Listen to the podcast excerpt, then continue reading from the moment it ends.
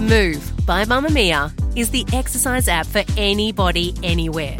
And in case you missed it, we dropped a brand new stretching collection that can be used to improve mobility and bookend your favourite sweat sessions. Mamma Mia subscribers get unlimited access to MOVE, and we drop new workouts every single week. If you're on the hunt for movement that makes you feel good, head to move dot mamma mia dot com dot a u and use the code move ten to get ten dollars off a yearly subscription. You're listening to a Mamma Mia podcast. Mamma Mia acknowledges the traditional owners of land and waters that this podcast is recorded on. From Mamma Mia, I'm Claire Murphy. Welcome to The Quickie, getting you up to speed daily. This time last year, the world awoke to the news that Queen Elizabeth had passed away. Within the past few minutes, Buckingham Palace has announced the death of Her Majesty Queen Elizabeth the Second. A lot was said in the wake of her death, that it would be the start of the end for the British monarchy, that it would be the catalyst for a republic here in Australia, that in fact many Commonwealth countries would use this as the motivation to become independent. So what has happened in the first year of the King? Today we find out whether the transition to King Charles has been a positive or negative one for the royal family, and where the experts think his reign will go from here. But first, news headlines for Friday, September eighth. A small W A town is in shock after the alleged fatal shooting of a local resident by another who later turned the weapon on himself. twenty-five-year-old Lachlan Bowles allegedly shot a man aged in his forties at a silo manufacturing plant in Kalbarri on Thursday before fleeing the scene, leading police on a manhunt in the Wheatbelt town. Authorities telling locals to stay inside while they pursued the suspect. Police later found him at a rural property twenty kilometres out of town after he allegedly shot at a local farmer who'd stopped to give him a lift. Officers attempted a peaceful resolution, but Bowles allegedly turned the gun on himself and was declared dead at the scene. The Australian Transport Minister has promised that airfares will start to come down and that Qatar Airways isn't the only airline that's adding competition to the Australian market. Catherine King denied Qatar the request to add more than twenty flights into Brisbane, Sydney and Melbourne to try and bring airfares down and increase capacity. Ms King saying the treatment of Australian women on board a Qatar flight in twenty twenty who were removed and forced to undergo a gynaecological exam on the tarmac provided extra context for her decision. The opposition is claiming the decision was a sweetheart deal to protect Qantas, a Senate inquiry set up to investigate after crossbenchers sided with the coalition to defeat government M Ps. Outgoing Reserve Bank boss Philip Lowe says he's been attributed with saying many things that he actually didn't say, including that interest rates would not go up until twenty twenty-four. Doctor Lowe gave his last speech as the central bank head yesterday, warning that it would be very difficult in the current global economy to keep inflation within the small window their target requires, that it will be more variable moving forward. He also admitted the bank had made some mistakes under his watch, saying they provided too much support for the economy during the pandemic and that he should have been clearer about his forward guidance, which he says was interpreted as a commitment, like that rates wouldn't start to increase until twenty twenty-four. A report after ground-penetrating radar was used at the site of a notorious Aboriginal boys' home in New South Wales has reportedly uncovered what could be grave sites. The Kinchela Aboriginal Boys' Home near Kempsey ran between nineteen twenty-four and nineteen seventy and has a notorious history of abuse against First Nations people. A group was contacted by survivors to search the grounds and only they were given the results of the report, which were then seen by Guardian Australia.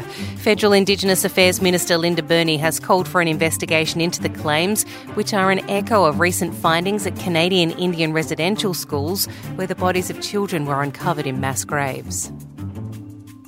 A missile attack has hit a Ukrainian food market in what is Russia's deadliest strike on civilians in months. Locals say there are no military targets in the area where the missiles fell, the outdoor market reduced to a blackened ruin where people desperately search for their loved ones, the blast taking the lives of seventeen and injuring at least thirty-two others. Ukrainian President Vladimir Zelensky says the strike is a reflection of his side having made some ground on the battlefield during a recent counteroffensive, saying every time there are advances advancements by Ukraine defence forces, Russians always target civilian people and civilian objects. That's your latest news headlines in a moment. Today's Deep Dive.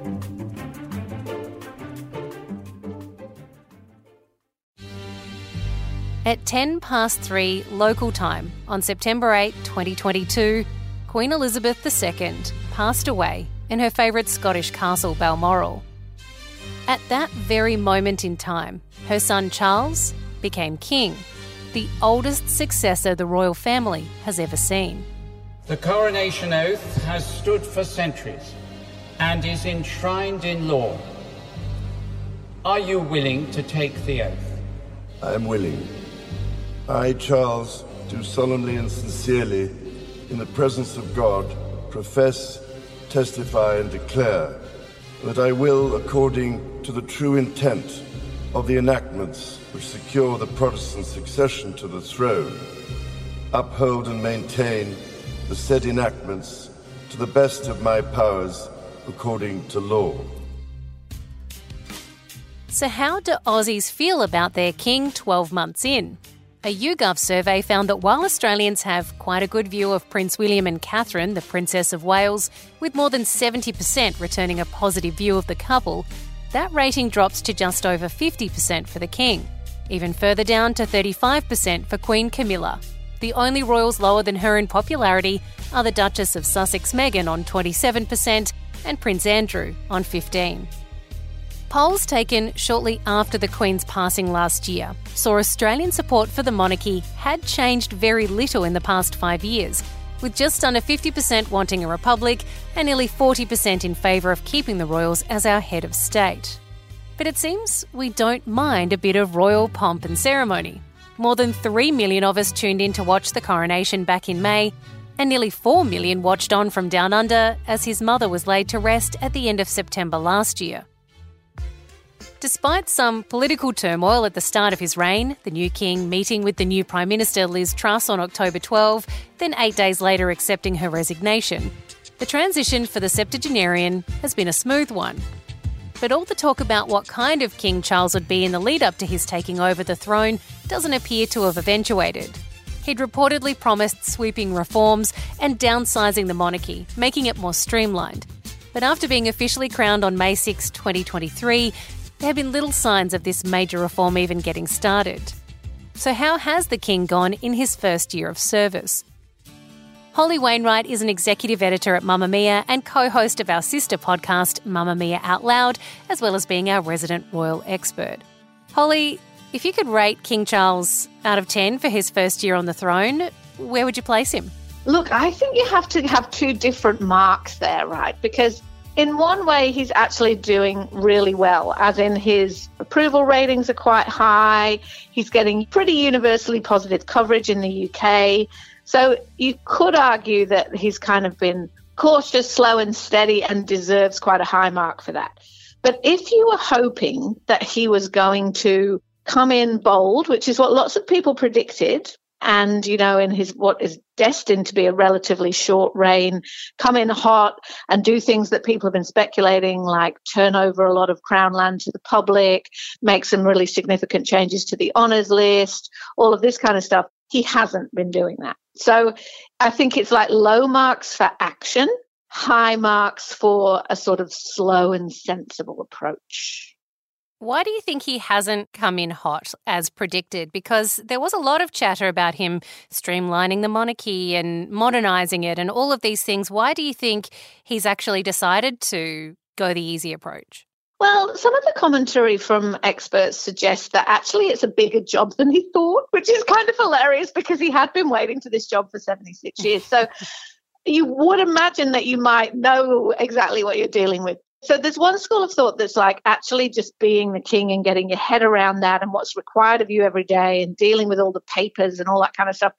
When I say papers, I don't mean newspapers. I mean all the government papers, all the kind of admin-y side of being king is actually taken him by surprise. I have seen some commentary around that and that he wants to really get his head around that before he starts making any changes. I guess the other view on why he might not is it might be a bit of if it ain't broke, don't fix it policy, because Britain is in a big old mess at the moment for lots of reasons. Terrible cost of living crisis. The government is desperately unpopular. There are a lot of very serious issues there, healthcare in crisis.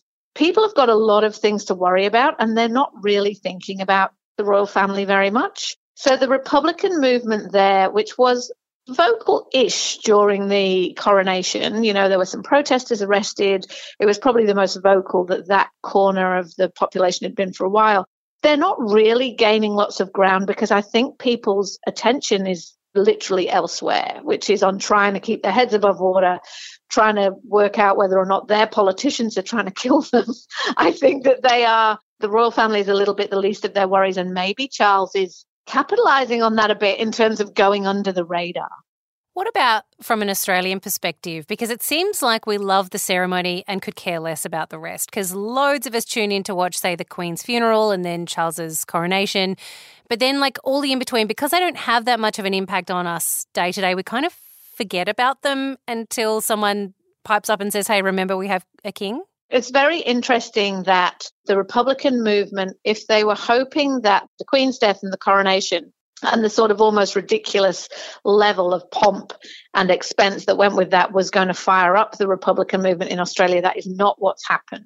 So the polling still looks overall like Australians would prefer a republic, only just. We're talking like fifty-four percent-ish. Only about forty percent of those people feel really strongly about it. And it's a generational split. Young people feel more strongly about it.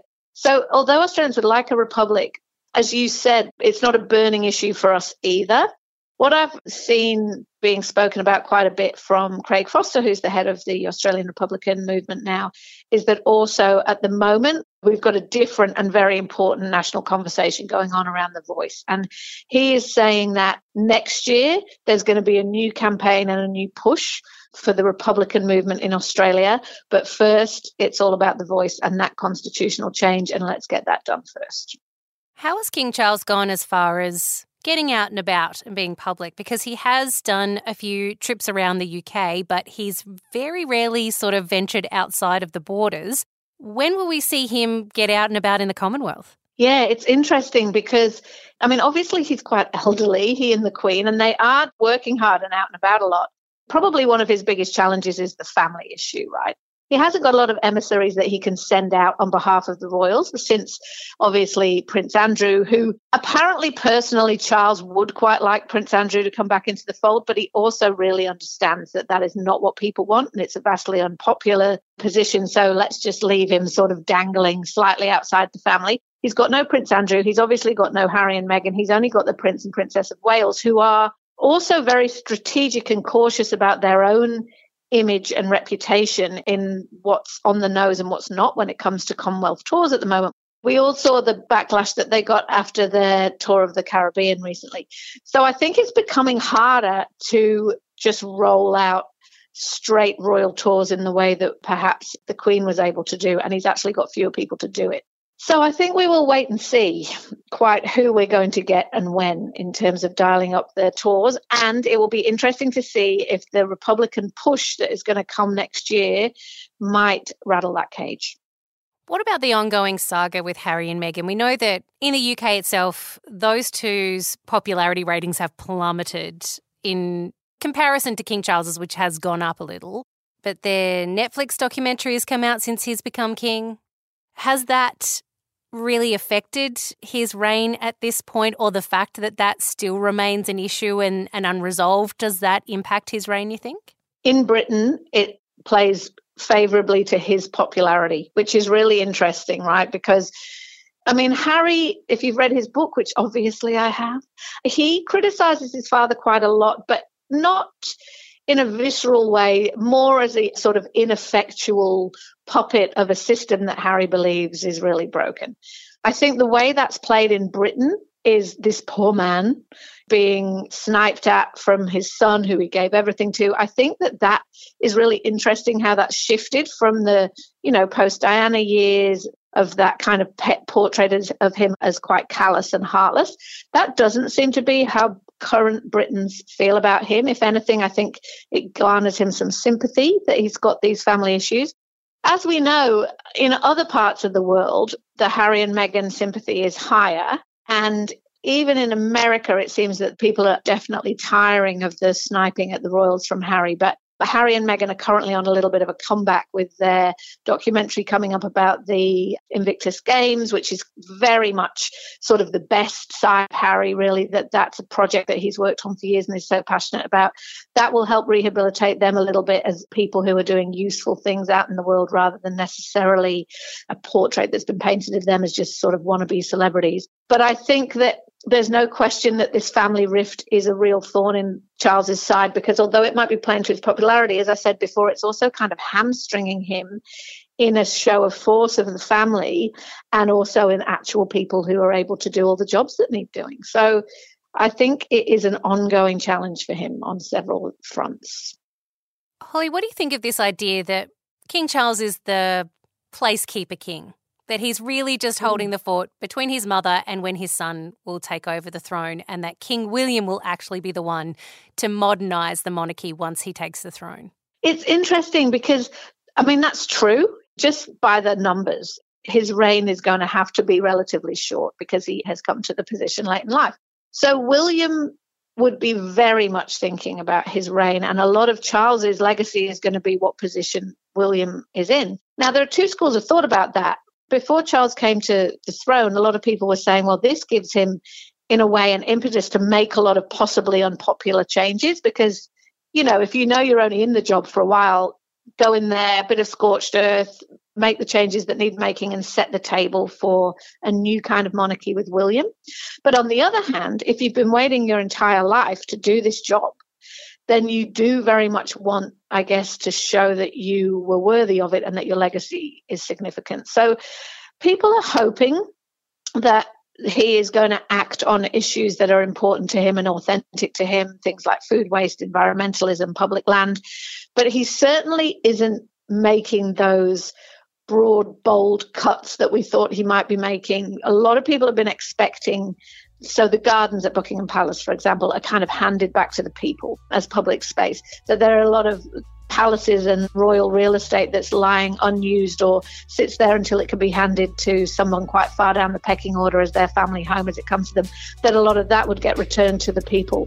He isn't doing any of that at the moment. It doesn't mean it's not in the works because he's of the system through and through. So he knows how long it can take to do, get things done, and also that everything is a bit of a long game. But I think that the hopes that he was going to be a scorched earth reformer are probably proving to be misplaced. The marking of King Charles's first year on the throne will not be a grand celebration. It is, after all, tied up with the sad passing of his own mother on this very same day. From looking back at the past twelve months, it seems the now soon-to-be seventy-five-year-old has spent the year mourning the death of Queen Elizabeth, embracing his destiny and wading into life as the head of the crown cautiously and carefully. The Quickie is produced by myself, Claire Murphy, and our executive producer, Callie Borg, with audio production by Tegan Sadler.